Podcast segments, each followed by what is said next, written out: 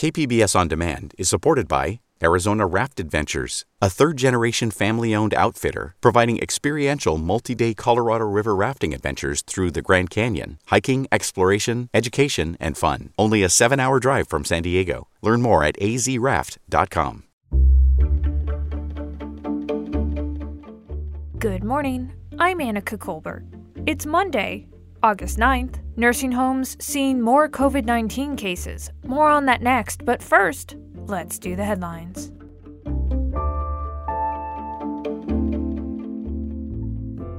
The Northern California Dixie Fire is now the third largest wildfire in state history. It's burning across Plumas and Butte counties and is forcing evacuations in Lassen County. According to the CAL FIRE map, the fire has burned more than 480,000 acres and is 21% contained.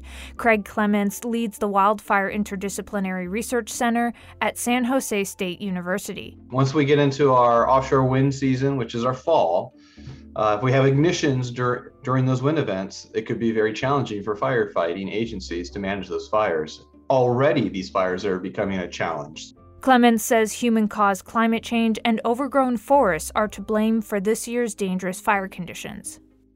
The California Republican Party will not give out an endorsement in the recall campaign in a move meant to signify party unity against Governor Gavin Newsom. The move was proposed by National Committee woman Harmeet Dhillon so that we can issue a no endorsement in this race and keep our focus on recalling the worst governor in the United States. Recent polls have shown the governor could be in a tight spot, with his base of Democratic voters less engaged and less likely to turn out for the recall, which takes place on September 14th.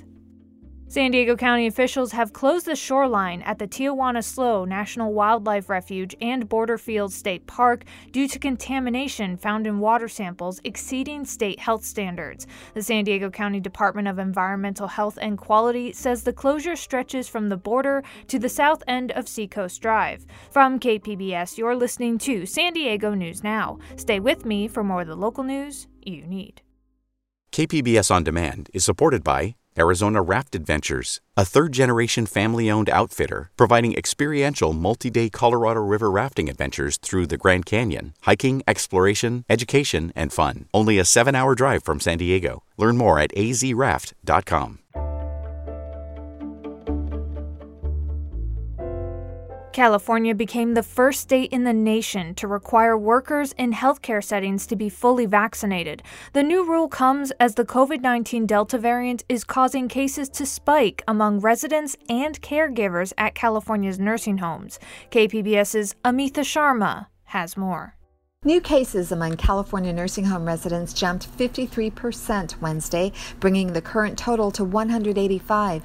Outbreaks amid nursing home care staff also grew 47%. Karl Steinberg is president of the Society for Post Acute and Long Term Care Medicine. Well, we're definitely well into yet another surge of this virus. It's, uh, you know, we keep thinking we're getting to the end of the line and then uh, throws us another curveball uh, that's clearly what's going on now. San Diego County hasn't seen a big jump in nursing home cases. Steinberg says it could be because the county has relatively high vaccination rates in nursing homes. Locally, approximately 75% of caregivers and 90% of residents have been vaccinated. Three San Diego nursing homes have had small outbreaks among residents, but around 30 local nursing homes have reported new cases of fewer than 11 among caregivers. Steinberg fears those numbers will continue to rise. And I think uh, ultimately uh, we will see many facilities have to go back to significant restrictions on visiting and that sort of thing. Um, I hate to say it, everybody was so happy that things were, were going in the other direction. And that reporting from KPBS's Amita Sharma. The order last week by state health officials requires all nursing home staff to be fully vaccinated by September 30th.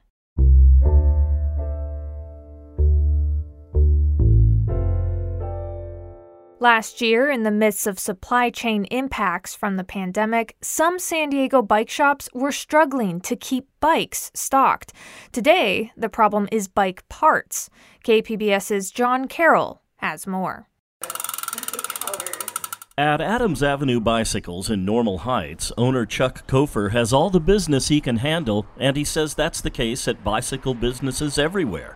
I think a lot of shops saw as much as, you know, again, 20, 30, maybe 50% increase in sales um, during, during the pandemic. So When we visited Kofer last August, where are the bikes? the problem was a pandemic inspired spike in sales and not enough inventory to meet demand. yeah, I probably have eight new bikes to sell. Fast forward almost a year, and now Kofer's still dealing with inventory issues, but he's got plenty of bikes to sell these days. Now, the issue is parts. We're missing both high end parts and everyday consumable parts. That means Kofer can't sell a lot of the parts that he actually has in stock. If I was just to sell every part I can get my hands on for walk in sales, that leaves me with no parts to do service. And service is a big part of our business. So while the city of San Diego invests big bucks to make America's finest city a fine place to bike, the pandemic continues making it a challenge. First, to get the bikes, and now to get them fixed. And that was KPBS's John Carroll. We've reported for the last week or so that COVID 19 related hospitalizations are steadily rising, both in San Diego and across the nation. The bulk of infections reported by the county is among the unvaccinated, but the number of vaccinated people catching the virus is also rising. As ICUs continue to fill up, health officials are urging more preventative measures to limit the spread of the virus. Dr. Ghazala Sharieff is Chief Medical Officer for Scripps Health. She spoke with KPBS Midday Edition host Jade Hindman about the situation in San Diego. Here's that interview. So, the current number of hospitalizations is nowhere near its peak back in January, but it's still cause for concern. What will prevent us from getting back to those startling numbers we saw earlier? I mean, is the vaccination wall enough? Yeah, right now, if you think about this, the incubation time period is from two to 14 days. So, whoever's already been exposed has already been exposed, and, and those hospitalizations will continue for now, unfortunately. What we can do is, yeah, start the vaccination cycle again. Let's get everybody vaccinated. But the biggest thing we can do right now is go back to masking, distancing, all the things we know worked before that we kind of let up on uh, with the state lifting the, the requirements. But it's time to go back to that. Otherwise, we are today at Scripps Health, we have 122 patients in the hospital. At our peak in January, we had 500, and we are rapidly growing that number um, daily. And that's a startling trend for us.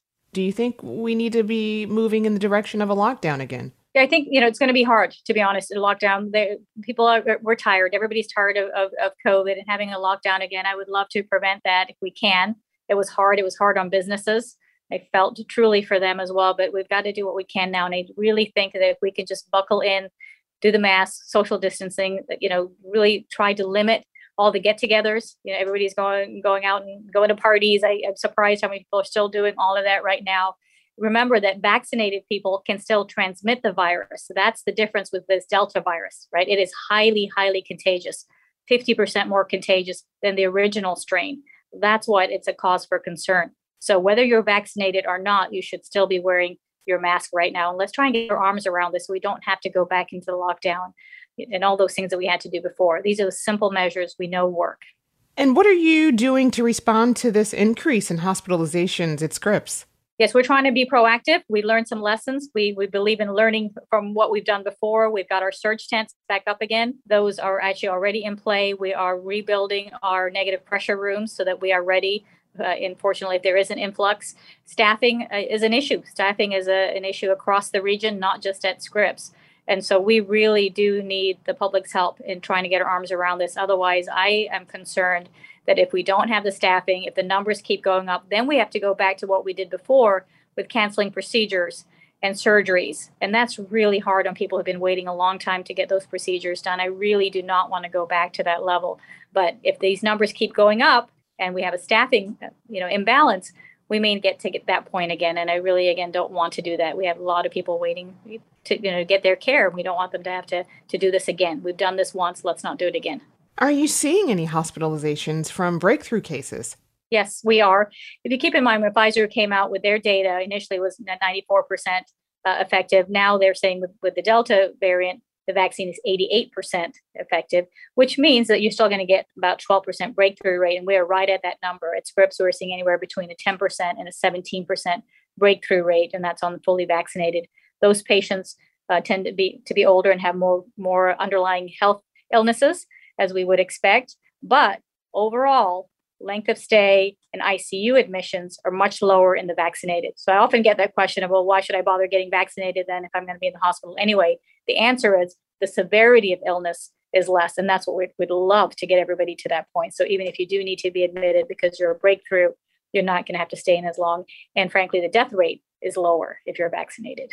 Speaking of patients, are the type of patients you're seeing hospitalized now different from the patients you were seeing during the winter surge? We're seeing a lot of younger patients coming in before everybody said oh this is a you know this is just for for the older patients. That's not the case. We have we have somebody in house who was 23 we have a 24 25 year old these are unvaccinated. So we're seeing a trend not just the breakthrough cases but in the regular admissions younger age groups which really means that we do have to get that vaccination rate up again. Otherwise we're going to keep doing this covid cycle. More variants will come in.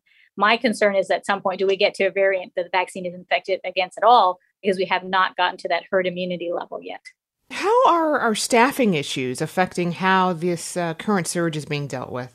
Right now, we are we are managing very effectively the this, the cases that are coming in. My concern is if we keep getting more and more of these cases. And remember, we right now are, are seeing regular volume that's the same as our winter volume. That's never seen in the summertime. Usually, there's a d- decrease in cases in the summertime. Now we, we're just having an influx of normal patients, you know, chest pain, shortness of breath, maybe because people delayed their care during COVID. Now they're all coming to the emergency department. And then on top of that, we're seeing this. And so uh, that that's the management piece. So if we we we have to get to a point, we may have to go ask for the staffing waivers that we had from the state to help that out.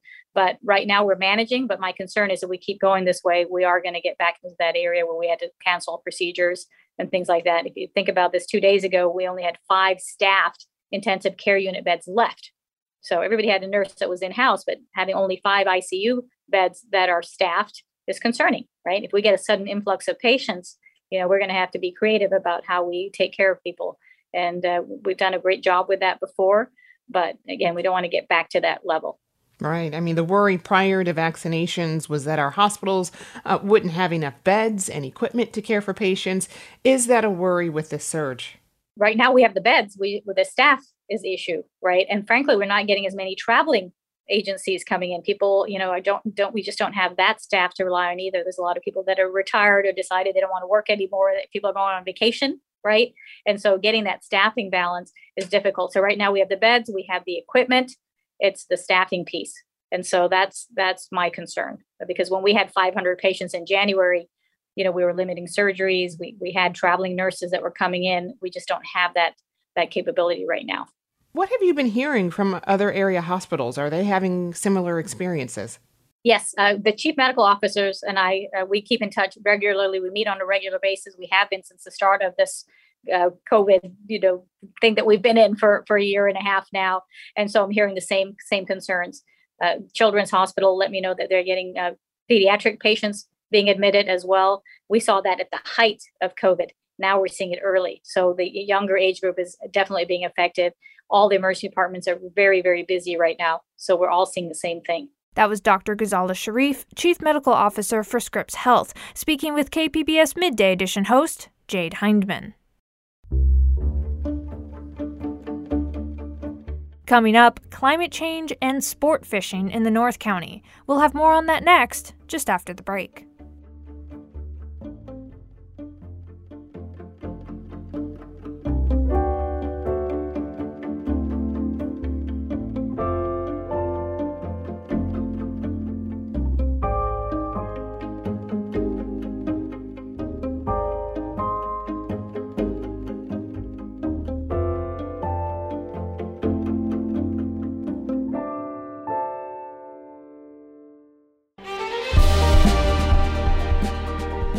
Hi, I'm Bill Hoehn. And I'm Ted Hoehn. Over the past 50 years, our family has brought many world class dealerships to Carlsbad, including Mercedes Benz, Porsche, Audi, Honda, Acura, Jaguar, and Land Rover. That's right. This year we're celebrating 50 years in Carlsbad. So, on behalf of the entire Hoehn family, we want to thank San Diego. Throughout the years, we've taken tremendous pride in meeting and even exceeding our customers' automotive needs. We value the relationships with our clients and look forward to serving you for years to come. We invite you to visit one of the Hoehn Carlsbad dealerships or Hoehnmotors.com.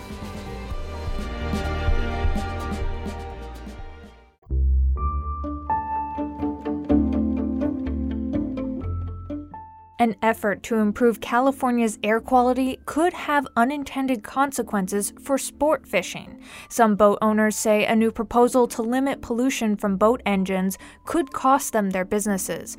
KPBS North County reporter Tania Thorne has more.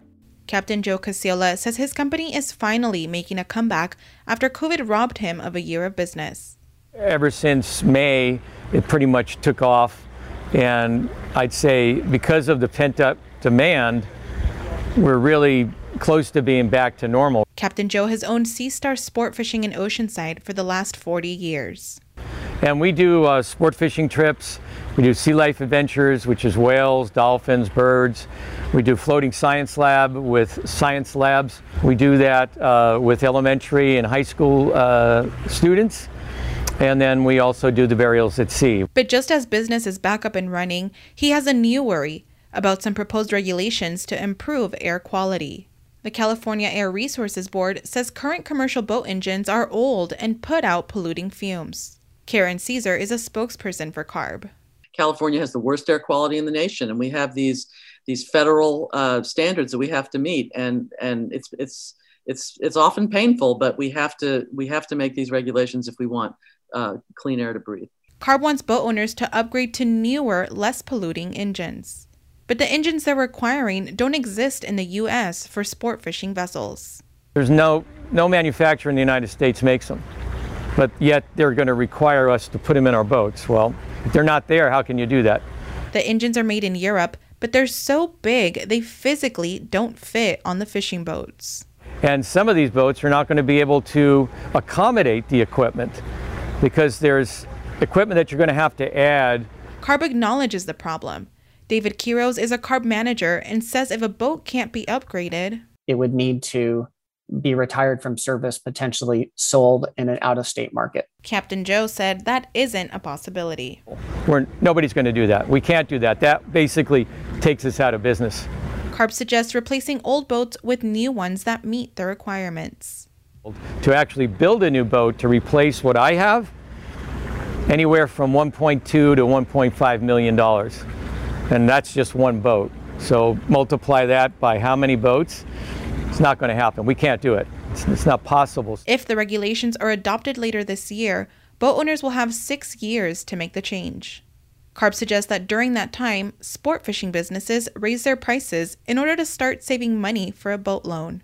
Frank Ursitti is the owner of H&M Landing, the largest landing on the West Coast. The customer base for these boats, for this type of activity, are the folks who can't afford to buy their own boat. They can't afford everything that goes along with owning their own boat, such as a slip, registration of that craft, maintenance of that watercraft, etc. What we're doing now is we are beginning the gentrification of recreational fishing. He said these regulations would devastate this industry and all the businesses that support it. Right here, right outside my door right now, there's there's over 2,000 jobs that would immediately go away. Those are the directly impacted crew members. And we're not talking about their families and what that means to them, but immediately those jobs would evaporate. Captain Joe and Ursitti hope CARB will consider an upgrade to the next cleanest engine that is easily available and physically feasible. Every one of these boats, every one of these boat owners would be lined up, standing by, ready to up tier to tier three so that we can continue working. Well, so we would hope that the conversation uh, would include some include some kind of a compromise because everybody, all of us owners, operators, we're all for clean air. Believe me. CARB will be holding two more public comment meetings in November before the regulations are adopted. And that was KPBS North County reporter Tania Thorne. And that's it for the podcast today. Be sure to catch KPBS Midday Edition at noon on KPBS Radio, or check out the Midday Edition podcast. You can also watch KPBS Evening Edition at 5 o'clock on KPBS Television. And as always, you can find more San Diego news online at kpbs.org. I'm Annika Colbert. Thanks for listening, and have a great day.